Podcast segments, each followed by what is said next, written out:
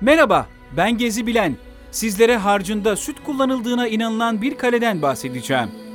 Urartuların milattan önce 8. yüzyılda yaptığı Harput Kalesi, yüzyıllar içerisinde neredeyse sayısız devlete ev sahipliği yapmıştır. Persler, Romalılar, Sasaniler, Bizans ve Abbasiler bunların sadece başlıcalarıdır.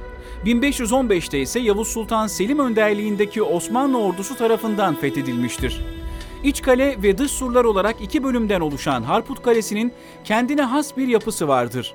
Yalçın kayalar üzerine dikdörtgen şekilde inşa edildiğinden kuşatılması bir hayli zor olan kalenin içerisinde hastane, darphane, cephanelik, tahıl ambarı ve büyük bir mahalle bulunur.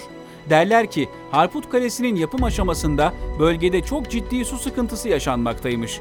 Bu nedenle zamanın hükümdarının emriyle kale harcına su yerine süt katılmış ve bu böylelikle Harput Kalesi Süt Kalesi olarak anılmış.